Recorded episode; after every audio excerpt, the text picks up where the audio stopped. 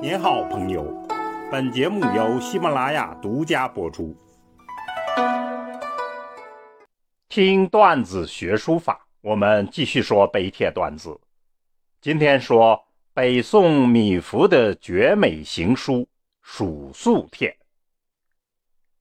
痴狂之美。话说，痴狂文人米芾非常喜欢到太湖之畔玩石吟诗。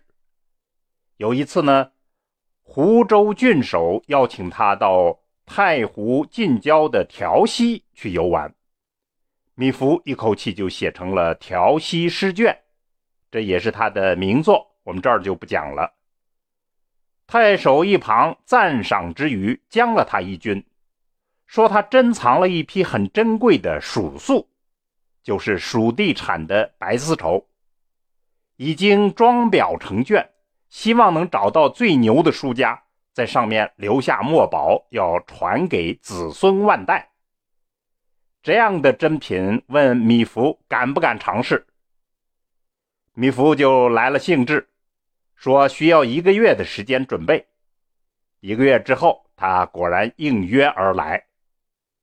玩赏了一番那个珍贵的蜀素，欣然提笔，一口气写出了他最得意的八首诗，都是游记送行之作，颇能表现他的个性与才情。这个《蜀素帖》把米芾最突出的书法优势，他超凡脱俗的书法境界表现出来了，精致激越。沉着痛快，和谐天真，美不胜收，被誉为是中华第一美帖。那么美帖之称似乎是米芾独享。下来我们看《蜀素帖》，选读他的第一首诗做代表。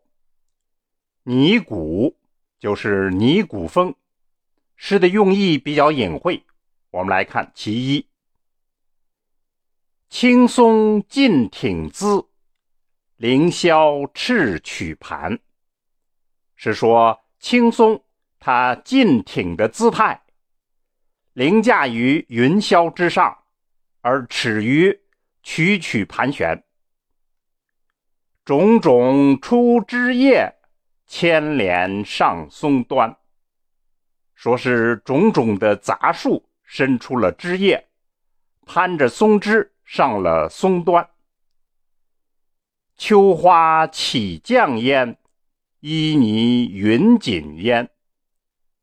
说杂树上的秋花，仿佛升起了绛紫色的烟，柔美的姿态，仿佛是云锦一般。不修不自立，疏光射丸丸。说青松。他不羞愧，也不自我标新立异。阳光透过松枝而舒展的光芒，照出了斑斑的光点。百见徒子笑，鹤以缩颈还。柏树看见他，吐出了白子来效仿。鹤看见了他。似乎缩着颈回来了。青松本无华，安得保岁寒？说青松本没有什么华丽之处，怎么能保有岁寒之友的美名呢？那么关于此诗的解读有不同的说法，大致的意思应该说就是歌颂青松的风致与精神。我们再看其二，龟鹤年寿齐，羽介所托书。说龟与鹤，它们的年寿基本相当，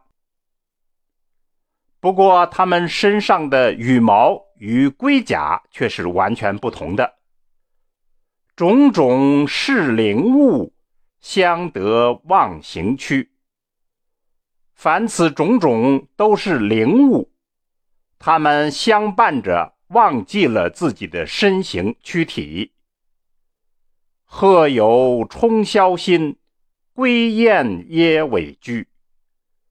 鹤它有冲霄之心，而龟也厌恶安逸的生活。以竹两复口，湘江上云渠。鹤用竹节在两边衔着，扶持着龟一起冲上了云间。抱汝慎勿语，一语堕泥土。告诉他说：“你要谨慎，不要说话，一说话。”就会堕下泥潭去。那么，整体这首诗前段是歌颂青松，同时有讽刺的意味；下来后半段是明显的在讽刺。他大致讲了一个另类的故事：两只鹤衔住一段竹枝，让龟在中间咬住，飞起来带它去上云端。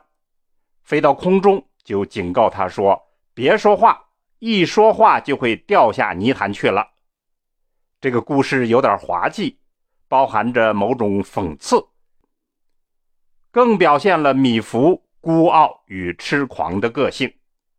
也就是说，诗是典型的米芾风格，便于他施展书法技能。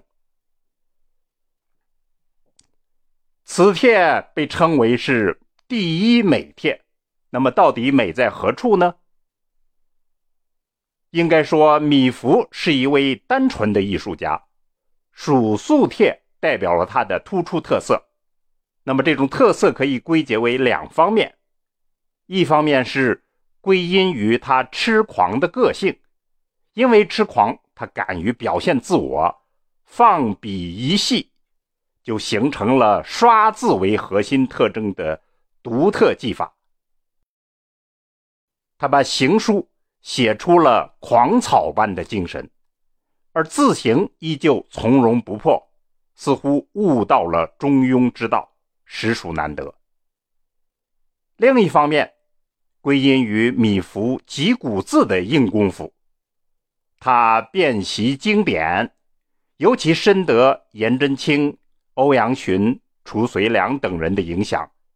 又得到了苏轼的方向指点，练就了八面出锋的运笔秘诀，将经典的多种笔法化为自我，任意驰骋。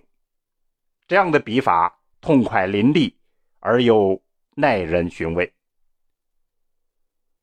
以上两方面的具体细节，我们在书家段子和书论段子里。有较详细的解读，请大家回听，这里就不再赘述。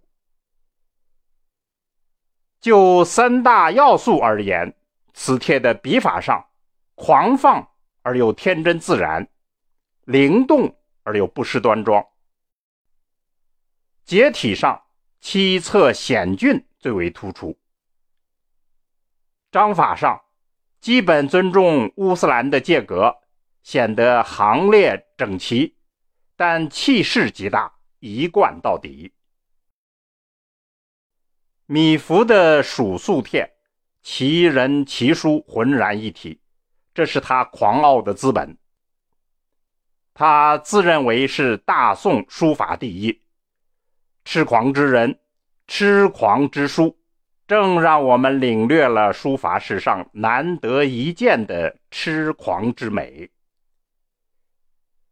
好，听段子学书法，我们下次再见。